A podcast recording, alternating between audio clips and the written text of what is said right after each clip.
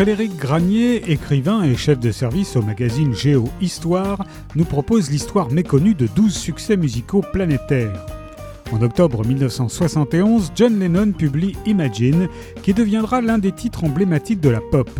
L'hymne pour la paix le plus célèbre de l'histoire symbolise aussi les derniers feux utopiques de la mouvance hippie.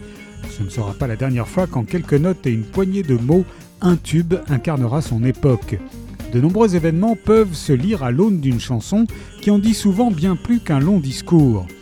En 1977, God Save the Queens des Sex Pistols éclipse le jubilé de la reine et marque l'entrée dans la nouvelle ère du punk et du no futur, comme dans un tout autre registre We Are the World, coécrite par Michael Jackson et Lionel Richie, acte la naissance de l'industrie de l'humanitaire et du charity business.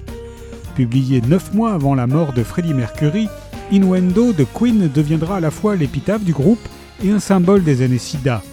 Hit emblématique de la Britpop et de la Cool Britannia, Wonderwall d'Oasis contribuera à réinstaller les travaillistes au pouvoir en Angleterre en 1997, mettant fin à presque deux décennies de thatcherisme. Au lendemain des attentats du 11 septembre 2001, The Rising de Bruce Springsteen pensera les plaies d'une Amérique meurtrie.